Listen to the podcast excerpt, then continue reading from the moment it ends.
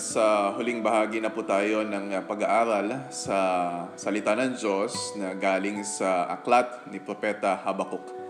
Buksan po ninyo ang inyong mga Biblia sa Habakkuk chapter 3 verses 16 to 19. Babasahin ko po sa salin ng Magandang Balita Biblia. Narinig kong lahat ito at ako'y nanginig. Nangatal ang aking mga labi dahil sa takot. Nanghina ang aking katawan at ako'y nalugmok. Tahimik kong iintayin ang takdang panahon ng pagpaparusa ng Diyos sa mga umapi sa amin.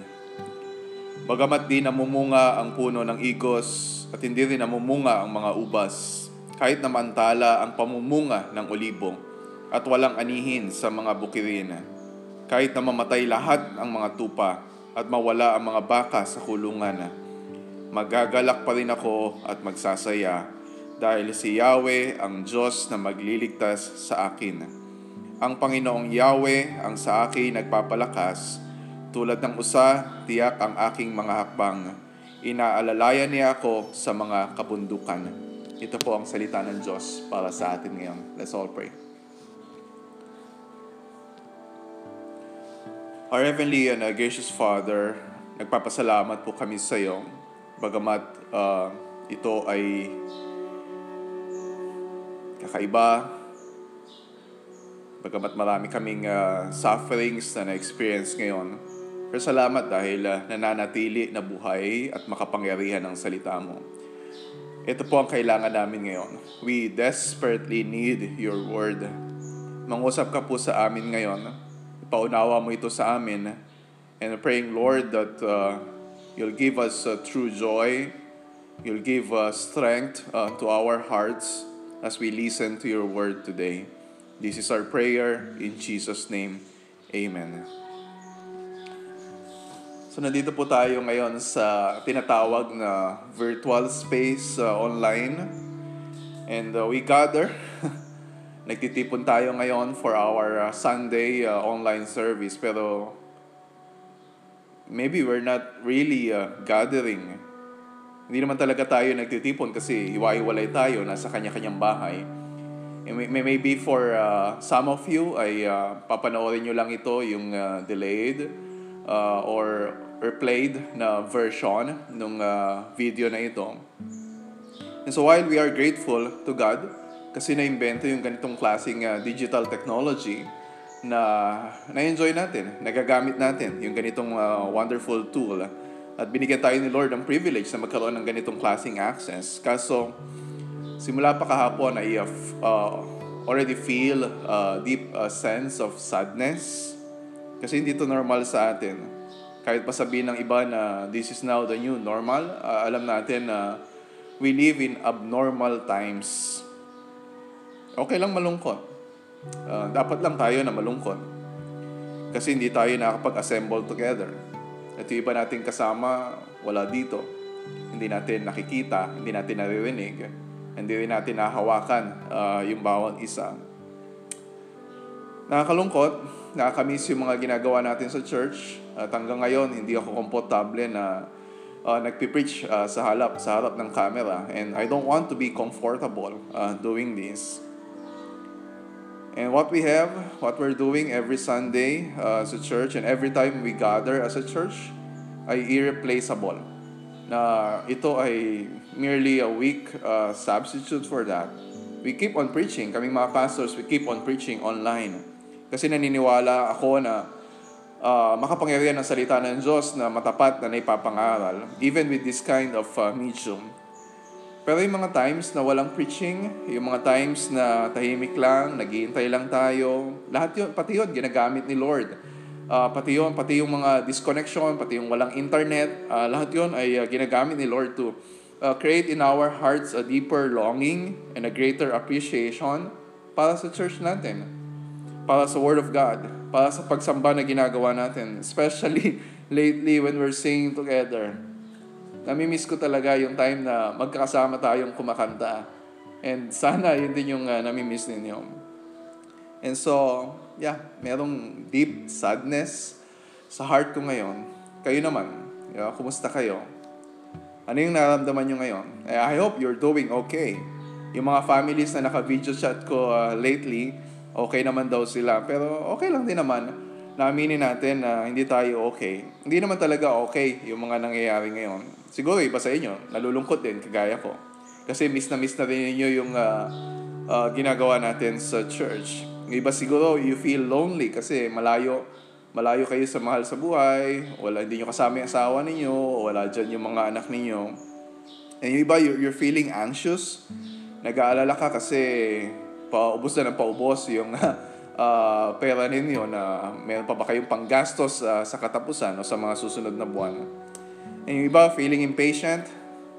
Nung una, medyo na-enjoy pa natin itong quarantine period, pero habang tumatagal, di ba, nandun yung impatience. Ang tagal-tagal naman ito, nakakainip na, kailan ba ito matatapos? Yung iba feeling frustrated. Di ba? You try doing different things, o kaya mga bagong bagay, gusto ninyong maging productive, pero nakakatamad naman talaga na kumilos ngayon pa noon. Di ka nga makakilos ng maayos, di ka nga makalabas. And then yung iba, kapag titingin sa Facebook, sa Instagram, sa social media, di ba, naiinggit pa sila doon sa mga dinidisplay nung iba. And yung iba nagtataka na maybe you feel spiritually dry. Tapos ang dami mo naririnig, halimbawa sa ibang Christians na mas excited sila ngayon na magbasa ng Word of God, mas mahaba yung prayer time nila. Pero ikaw, you're wondering bakit parang nanlalamig ang pananampalataya mo sa Panginoon. And so we're all dealing with pain at different levels. Iba-iba lang yung level ng pinagdadaanan natin. And ito yung reason kaya we started studying Habakkuk 3 weeks ago. And last part na to. At doon sa journey natin doon sa Habakkuk ngayon, including yung mga Bible study sessions na Wednesday and Friday, naramdaman natin yung matinding level of pain ni Habakkuk. Damdaman natin yung struggle sa puso niya. Hindi niya tinatago. Sinasabi niya sa Diyos. And what's even the point of hiding from the Lord kung ano yung nararamdaman niya. Di ba? Sabi niya, Lord, gaano katagal bago ka kumilos? Lord, bakit parang hindi ka sumasagot sa mga prayers namin? Lord, bakit parang binabaliwala mo itong nangyayari na kaguluhan sa Juda? And natutunan natin na ito yung mga prayers na tinatawag na lament na dinescribe ni Mark Vergop na a prayer in pain, yung lament, a prayer in pain that leads to trust. A prayer in pain. And tulad sa panahon natin ngayon, di ba? Ang daming struggles, ang haba ng paghihintay natin, pero ginagamit ito ni Lord to build our faith in Him. Yung lament na yon ay leading to trust. Kaya sinabi ni Lord kay Habakkuk sa chapter 2, maghintay ka. Sigurado na gagawin ko yung mga sinabi ko. The righteous shall live by faith, sabi dun sa verse 4. And so, we lament what is happening in our world. And at the same time, we listen to God's word. We look to what God is doing in the world. We lean on the promises of God's word. We look forward to what God will do. Di ba? Kung paano niya susolusyonan itong malaking krisis na kinakaharap natin ngayon. Alam natin yon, may ginagawa siya. Alam natin may gagawin siya. Di ba? Kumpiyansa tayo sa Kanya. At ganito din naman yung karaniwang dulo ng mga Psalms of Lament. Halimbawa, when you look at Psalm 13, di ba? Simula nun, sabi niya, How long, O Lord? How long? How long? How long?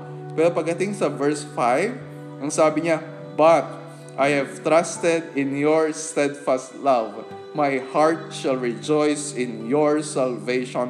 I will sing to the Lord. Katulad ng ginagawa ni Habakkuk dito. And sa Psalm 55, ganun din. Di ba? Matapos niya sabihin sa verse 4 and 5, kumakabog ang dibdib ko sa takot na ako'y mamatay. Nanginginig na ako sa sobrang takot. And sa ESV, when you look at the ESV, My heart is in anguish within me. The terrors of death have fallen upon me. Fear and trembling come upon me, and horror overwhelms me. Pero sabi niya sa verse 23, yung last verse, sabi niya, But I will trust in you. And ganun din si Habakkuk. Nakita natin yung haba ng mga prayers niya, di ba? In-express niya yung mga complaints niya kay Lord. Hindi lang isang beses, kundi dalawang beses. And then sumagot si Lord, sinagot yung mga complaints niya. Sinabi ni Lord na, may gagawin ako, may ginagawa ako, itatama ko ang lahat ng yan. Hindi lang isang beses na sumagot ang Panginoon, dalawang beses din. And then in-express niya sa chapter 2 verse 1, yung pagtitiwala niya sa Panginoon. Okay, maghihintay ako sa gagawin mo, sa sasabihin mo. And then yung chapter 3 na tinitingnan natin ngayon, it's a whole chapter expressing his prayer. Na sa simula sa verse 2, ang sabi niya, nanalangin siya, yung prayer of praise and petition. Ang sabi niya, in wrath, remember mercy. And then expansion ng mahabang time sa prayer of recollection sa verses 3 to 15. Inaalala niya yung ginawa ni Lord in the past at ito yung nagbibigay ng hope sa kanya sa problemang kinakaharap niya, sa problemang kakaharapin ng bansa nila. Ay ito rin yung strategy in dealing with pain ni Asaph. When you look at Psalm 77, ang sabi niya, binuhos niya din yung mga troubles sa Panginoon, yung mga complaints niya sa Panginoon. Pero sabi niya sa dulo, Panginoon, aalalahanin ko ang inyong mga gawa. Gugunitain ko ang mga himalang ginawa niyo noon. Iisipin ko at pagbubulay-bulayan ang lahat ng inyong mga dakilang gawa. O Diyos, ibang-iba ang inyong mga pamamaraan. Wala nang ibang Diyos na kasindakila ninyo. At dito sa text natin sa Habakkuk, chapter 3, verses 16 to 19. Ganon din yung ending niya. This is a prayer expressing his renewed trust and confidence in God. Di ba? Makikita mo na ibang-iba yung tono ng pananalita niya ngayon kung kukumpara dun sa simula ng Book of Habakkuk. Ay, ito yung prayer ko para sa ating lahat. Ano man yung pain na nararamdaman natin ngayon. Yes, hindi man mawala agad lahat yon. Hindi man tuluyan mawala itong pain, itong sadness, itong loneliness, itong anxiety na nararamdaman natin ngayon. Ang prayer ko, may our faith in God and His Word deepen. Mas lumalim pa, di ba? Mas tumibay pa in this season of waiting, katulad ni Habakkuk. Tingnan niyo verse 16. Sabi niya sa verse 16, narinig kong lahat ito at ako'y nanginig. Nangatal ang aking mga labi dahil sa takot. Nanghina ang aking katawan at ako'y nalugmok. Tahimik kong hihintayin, pero tahimik kong hihintayin ang takdang panahon ng pagpaparusa ng Diyos sa mga umapi sa amin. Sabi niya doon sa simula nun, narinig kong lahat, I hear. Probably yung binabagi niya dito, yung mga sinabi ni Lord sa kanya. At kasama rin yung mga recollection niya ng works ni God in the past dito sa chapter 3. Yung ba parang, di ba, na-experience na siguro natin, biglang meron nag-flashback sa memory mo, tapos yung bang feeling mo na doon ka talaga doon sa eksena na yon, o kaya yung nanaginip ka, tapos feel mo yung reality ng panaginip mo, talagang nararamdaman mo, di ba? Kung meron takot, talagang apektado ka doon sa nakita mo. So dito makita natin na yung buong pagkatao ni Habakkuk nag-react, nag-respond. Yung katawan niya nanginig. Yung labi niya nangatal o kaya nangatog. Yung mga buto niya nanghina na parabang nabubulok na, wala nang lakas. Sabi niya, yung tuhod niya nangangatog. And for us to have this kind of feeling, di ba? Feeling natin, negative yun eh. Bakit ganyan si Habakkuk? Bakit takot ng takot siya? And negative naman talaga yung mga ganong klaseng expressions. But in light of God's impending judgment, sa Juda, in light of yung terrible things na sinabi ng Panginoon na gagawin din niya sa Babylon, how could you not feel that way? Di ba? May problema ka kapag hindi mo mararamdaman. May problema ka kung hindi ka apektado, na para bang manhid ka, binabaliwala mo yung terrible things na mangyayari. So, it is okay to feel this way. But it's not okay. Diba? It's okay to feel this way, but it is not okay na manatili na ganyan yung feelings mo. We must respond rightly. Kasi yung iba sasabihin, grabe naman ang Diyos, di ba? Ang lupit naman ng Diyos. Hindi ko sasambahin yung ganyang klaseng Diyos. My God is a God of love. Hindi ganyan ka-cruel yung totoong Diyos. Yung iba naman, walang pakialam. They were totally neglectful of God. Neglectful of His Word. Neglectful of His works. Pero iba si Habakkuk. Ang sabi niya, yet. Di ba? Iba. Paano daw siya nag-respond sa pinakita sa kanya ni Lord, kahit sobrang overwhelmed siya? Sabi niya, tahimik kong hihintayin ang takdang panahon ng pagpaparusa ng Diyos sa mga umapi sa amin. Sabi niya, yet I will quietly wait. Diba? Instead of feeling pressured, instead of yung mataranta siya, o kaya maaligaga siya kung ano-ano yung dapat niyang gawin dahil doon sa burden na ipinakita sa kanya ni Lord, he chose to rest. Pahinga lang, di ba? Relax lang, tahimik lang. And sabi naman ni Lord, di ba, sa chapter 2 verse 20, let all the earth keep silent. Sabi niya kay Habakkuk, wait for it. Live by faith. Chapter 2 verses 3 to 4. Sabi niya, look, see, be amazed. Sa chapter 1 verse 5. And sabi niya, okay Lord. Yan yung sabi mo. Yan yung gagawin ko. Ayan, wala mo na akong gagawin. Kasi alam ko na ikaw yung gagawa. Yes, terrible things will happen sa Judah. But God's justice will prevail in the end. So yun yung confidence niya. Kumpiyansa sa Diyos, kaya nasabi niyang, I will quietly wait. And tayo naman ngayon, narinig natin yung balita, nakikita natin yung balita na nangyayari sa buong mundo. At the same time, narinig natin ngayon yung salita ng Diyos sa atin in light of what is happening around us. How will you respond? Restless ka ba ngayon? Or resting in God's presence? Nagiging impatient ka na ba? Reklamo ka ba ng reklamo at inip na? O you are patiently waiting sa pagsagot ni Lord sa prayers natin? Tahimik ka lang ba? O kung ano-ano nang sinasabi mo? Nagiging malapit ka ba sa Diyos sa panahon ngayon? O nagiging malamig pa ang relasyon mo sa Kanya? So yung sagot mo sa mga tanong na yan ay nakadepende kung anong relasyon mo sa Diyos. Kung yung relasyon mo ba sa Diyos ay nakadepende sa mga circumstances mo sa buhay. Baka kasi yung Christianity mo ay transactional. Ibig sabihin, parang tulad ng ibang relasyon ng mag-asawa, di ba? Alam naman natin, in marriage. Nung nangako yung mag-asawa sa isa't isa, in sickness or in health, for richer or for poorer, in sickness or in health, di ba? Pero kapag nagkakagulo-gulo na sa buhay, ang dami-dami ng problema, nawawala na rin yung joy, nawawala na rin yung intimacy, naapektuhan na rin yung relasyon nila, na mag-asawa. And we need to ask that question. Ganyan bang klase yung relasyon natin sa Diyos? Nakadepende ba sa sitwasyon? Kung nakadepende sa sitwasyon sa paligid natin, di pa bago-bago rin yung level ng relationship natin with God. Kapag maraming blessings, ang daming blessings. Di ba, masayang-masaya tayo, tapos talagang we are worshiping the Lord more passionately. Pero paano pag may sakit na? Paano pag nahihirapan na? Paano pag we are experiencing all these kinds of suffering? Mawawala na ba yung joy? Manlalamig na ba yung relationship natin sa Panginoon? So, ang laki ng matututunan natin dito sa text natin sa Habakkuk about his resolve and determination na hindi yung sitwasyon ni Habakkuk yung pinaguhugutan niya ng kanyang kagalakan at pagtitiwala sa Panginoon. Tingnan niyo yung verse 17. Look at verse 17. Bagamat di namumunga ang puno ng igos, at hindi rin namumunga ang mga ubas, kahit na maantala ang pamumunga ng olibo, at walang anihin sa mga bukirin, kahit na mamatay lahat ang mga tupa, at mawala ang mga baka sa kulungan. So, before saying kung ano yung resolve niya or determination niya sa verse 18, sinabi niya kung ganito yung sitwasyon. And ginamit niya dito ng mga words ay may kinalaman sa pagtatanim o pag-aalaga ng hayop. Kasi ito naman yung kanilang normal way of life, di ba? Agriculture, farming. Yun naman din yung ikinakabuhay ng marami. So, yun yung sinabi ni Habakkuk tungkol sa sitwasyon niya. Na sinabi niya, gaano man kalala ang sitwasyon ngayon. At sinabi niya, kahit mas lumala pa ang sitwasyon bukas, nananatiling buo ang loob niya. Nananatili yung kanyang determination, yung kanyang resolution.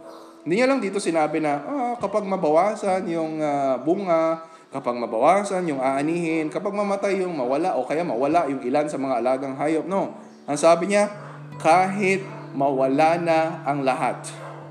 Kahit walang-wala na. Ay, ito din yung na-experience ni Job, di ba? Nawala ang lahat sa kanya pero sinabi pa rin niya, the Lord gave, the Lord has taken away, blessed be the name of the Lord. Paano masabi yan sa panahon ngayon? Di ba? Madaling sabihin. At nagpapasalamat tayo kay Lord na masaya pa rin tayo, na okay pa rin tayo kahit naka-quarantine. Yes, nabawasan yung income. Hindi na natin nagagawa yung usual na nagagawa natin. Pero siguro mas madarama natin itong sinasabi ni Habakkuk kung papalitan natin yung mga words ng yung mas malapit sa karanasan natin ngayon o dun sa sitwasyon natin ngayon. Paano kung wala ng trabaho? Paano kung bumagsak na ang negosyo? Paano kung wala nang kinikita? Paano kung wala nang makain? Paano kung wala nang dumating na relief? Paano kung wala nang pamilyang nakasuporta? Paano kung wala na yung asawa? Paano kung nagkaluko-loko na ang buhay? Paano pag nagkagulo na ang buong mundo? Paano kung ikaw na yung nagkasakit at nakatubo ka na sa ospital? Paano kung mahal mo na sa buhay ang mamatay? Paano na? Diba? Doon masusubok kung saan ba nakatali yung kasiyahan natin sa buhay. Kung mas okay pa tayo kaysa sa iba, diba mas madaling sabihin, I'm okay, I'm doing good. Pero paano kung walang-wala na? And this is my prayer. Ano man yung mangyari sa atin ngayon, ano man yung mangyari bukas, kahit gaano kalala yung maging sitwasyon, yes, we're expecting na maging better yung situation natin, pero paano kapag mas lumala pa ito? And my prayer, masabi rin natin katulad ni Habakkuk sa verse 18. Sabi niya, magagalak pa rin ako at magsasaya. And some people will say, kapag marinig yun, ano ka, baliw? Kung umiyak ka, kung magreklamo ka, kung malungkot ka, mas okay pa yun, maintindihan pa natin yun kasi natural naman na ganun yung reaction natin. Pero ang sabi ni Habakkuk, yet I will rejoice in the Lord. I will take joy in the God of my salvation. Sa isang English translation, ang sabi dito, I will celebrate. Paano ka magpa-party kung wala ka namang ipanghahanda, di ba? Parang ano ba yan, Habakkuk? Joke ba yan, di ba? Dapat pangalan mo Habakkuk. Parang niloloko mo lang kami. Kaya sabi niya, yet. Kasi hindi natural sa tao yun eh. Di ba? This kind of joy is not normal joy. Hindi ito natural joy. Hindi ito ordinary joy. This is supernatural joy.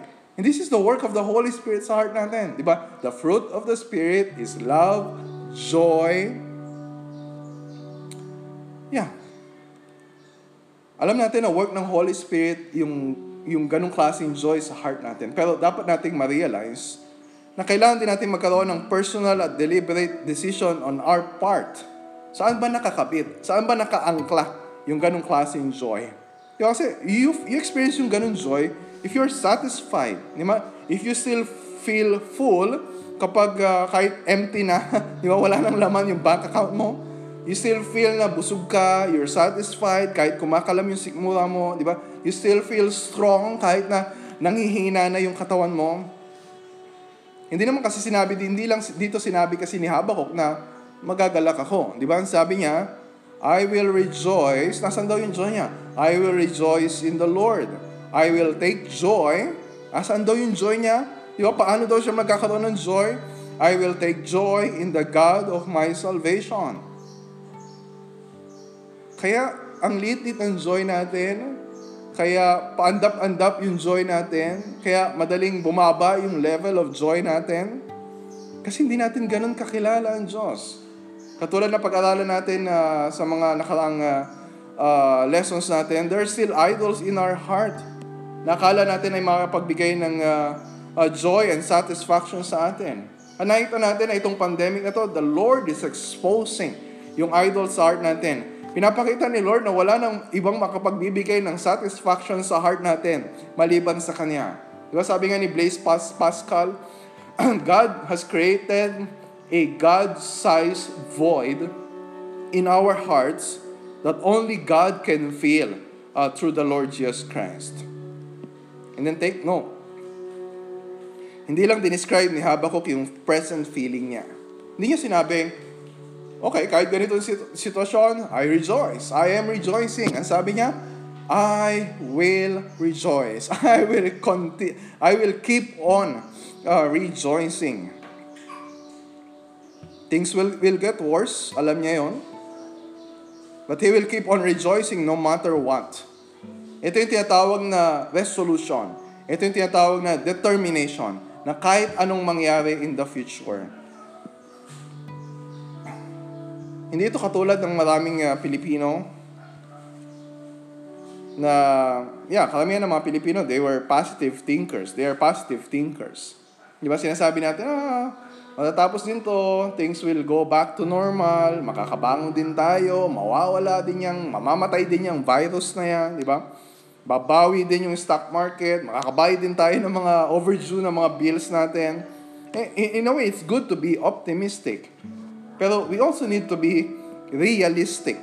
Di ba? We expect the best, but we prepare for the worst. And kailangan natin not just mere positive thinking. Kailangan natin yung rock solid assurance. Kailangan natin yung hope na naka-anchor sa katotohanan ng salita ng Diyos. Hindi yung positive thinking lang. Hindi yung wish-wish lang. Di ba? Kasi yun naman yung makapagbigay sa atin ng anchor. Yung security, yung kasiguruhan na mananatili yung joy na na-experience natin. Yes, magkakasakit tayo. Yes, mamamatay ka. O kaya mamamatay yung mahal mo sa buhay. Yes, iiyak tayo, pero alam natin na yung joy, yung pag-iyak na yon temporary lang, di ba? Na but our sorrow will turn into joy.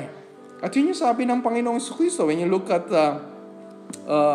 John 16 verse 20, sabi niya sa mga disciples niya, makakaranas kayo ng sorrow sa mundong ito, but your sorrow will turn into joy. At kapag nakita ulit nila ang Panginoong Hesus, sabi niya, your hearts will rejoice and no one will take your joy from you. And sabi din ni Paul, because of Christ, we rejoice in our sufferings. Romans chapter 5, verse 2. We rejoice in God through our Lord Jesus Christ. Verse 11.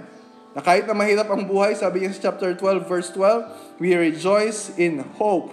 Di ba? Paulit-ulit din sinabi ni Paul sa mga sulat niya sa mga kapatid kay Kristo, rejoice. 2 Corinthians 13, 11. Kasi kahit siya naka-lockdown sa kulungan, sabi pa rin niya, sa Philippians chapter 1 verse 18, I rejoice.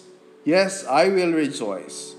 Kahit alam niya na papatay na siya, sabi pa niya, I am glad and rejoice with you all. Tapos sabi niya sa chapter 2 verse 17 to 18, likewise, you also should be glad and rejoice with me. So kahit anong mangyari, sabi niya, rejoice in the Lord. Chapter 3, verse 1. Chapter 4, verse 4. Rejoice in the Lord always. Again, I will say, rejoice.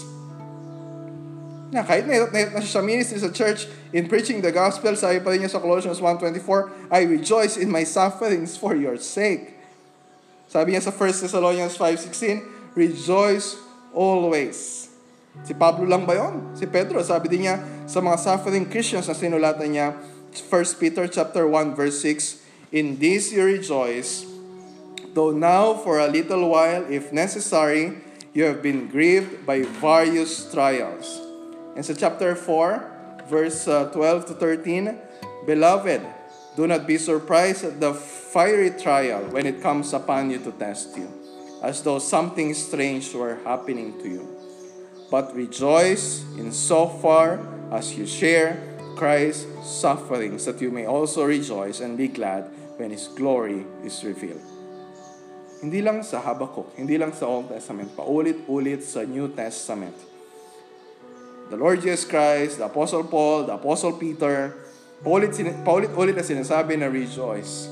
Pero alam natin, kahit gaano karaming beses na utusan natin yung puso natin, rejoice, rejoice, rejoice, di ba? We cannot really manufacture that kind of joy in our hearts. Hindi mo pwede basta-basta utusan lang yung puso mo. Kailangan merong pinaguhugutan yung ganong klaseng kagalakan. So saan tayo humuhugot? Di ba? Si Habakkuk, saan siya humuhugot ng ganong klaseng joy? Pansinin niyo ulit yung verse 18. Hindi lang niya sinabi, I will rejoice. Ang sabi niya, I will rejoice in the Lord. Hindi lang niya sinabi, I will take joy. Ang sabi niya, I will take joy in the God of my salvation. Sabi niya, in the Lord. Hindi niyo paulit-ulit sa New Testament. Rejoice in the Lord. In the Lord. At dito makita ulit natin yung all caps na L-O-R-D. Ito yung pangalan ni Yahweh. Si Yahweh na nakipagtipan sa Israel, sa Judah, at sinabi sa kanila, nangakong, I will be your God and you shall be my people.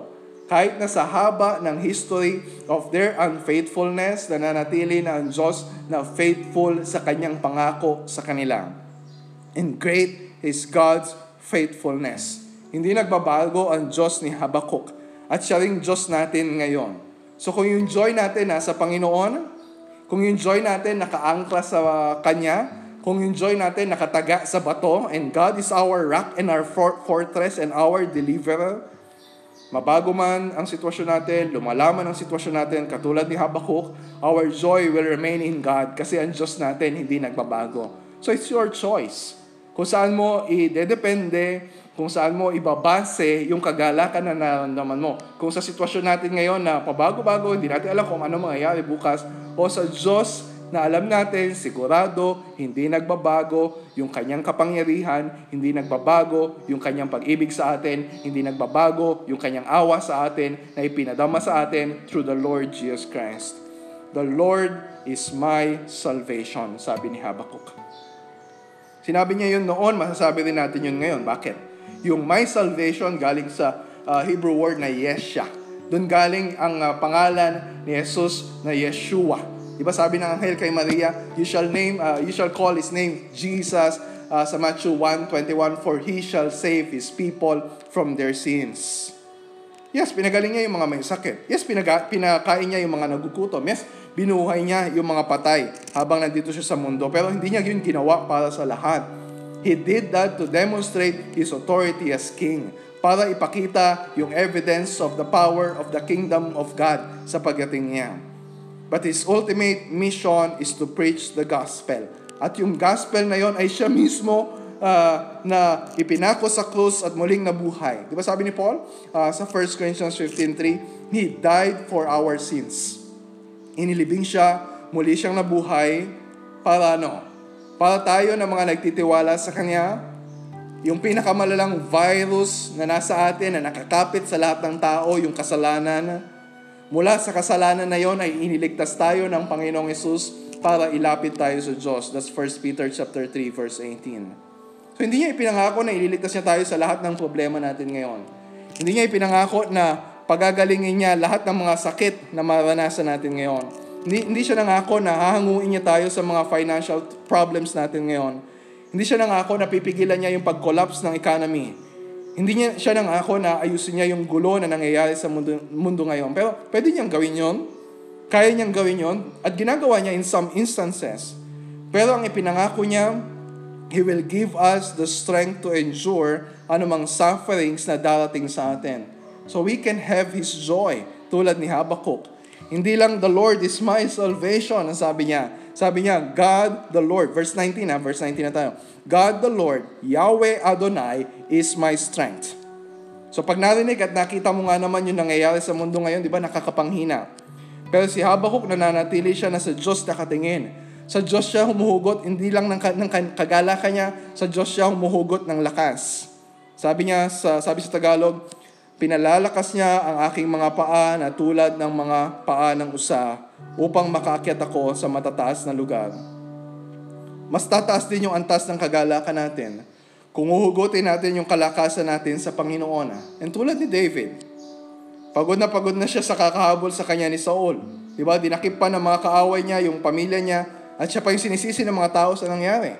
Kung nabasa niyo sa 1 Samuel chapter 30 sa Bible reading natin, sabi sa verse 6, And David was greatly distressed, for the people spoke of stoning him, because all the people were bitter in soul, each for his own sons and daughters. But, ito na naman yung katulad ni Habakkuk, yet, di ba?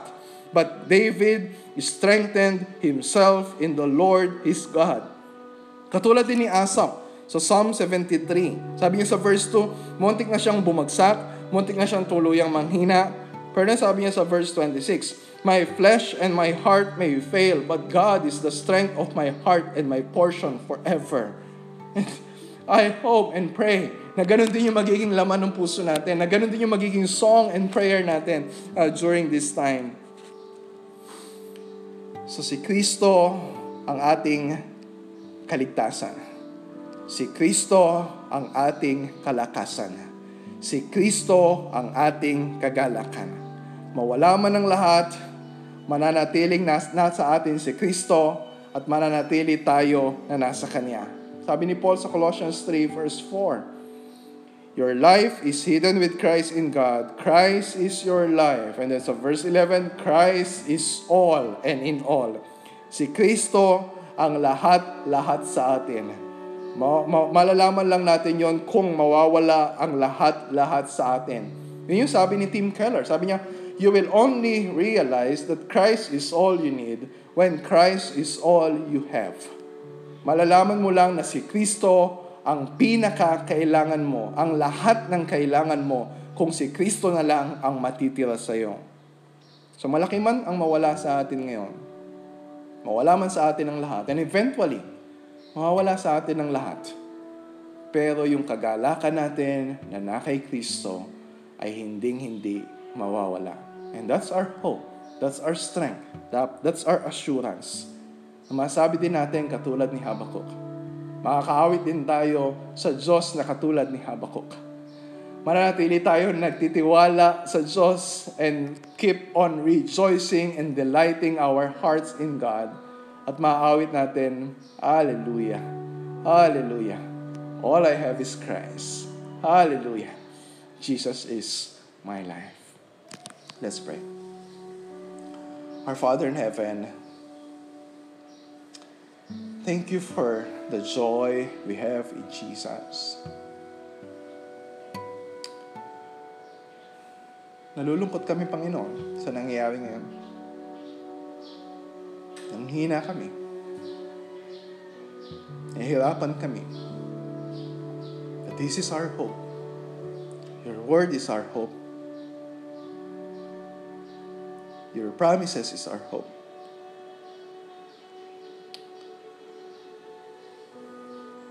Praying Father, kumilos ka sa puso namin. Sabi din namin, katulad ni Habakkuk, ano man ang mangyari, nawala man ang lahat, I will rejoice in you. I will take joy in the God of my salvation. This is our prayer in Jesus' name. Amen. Grace be with you always.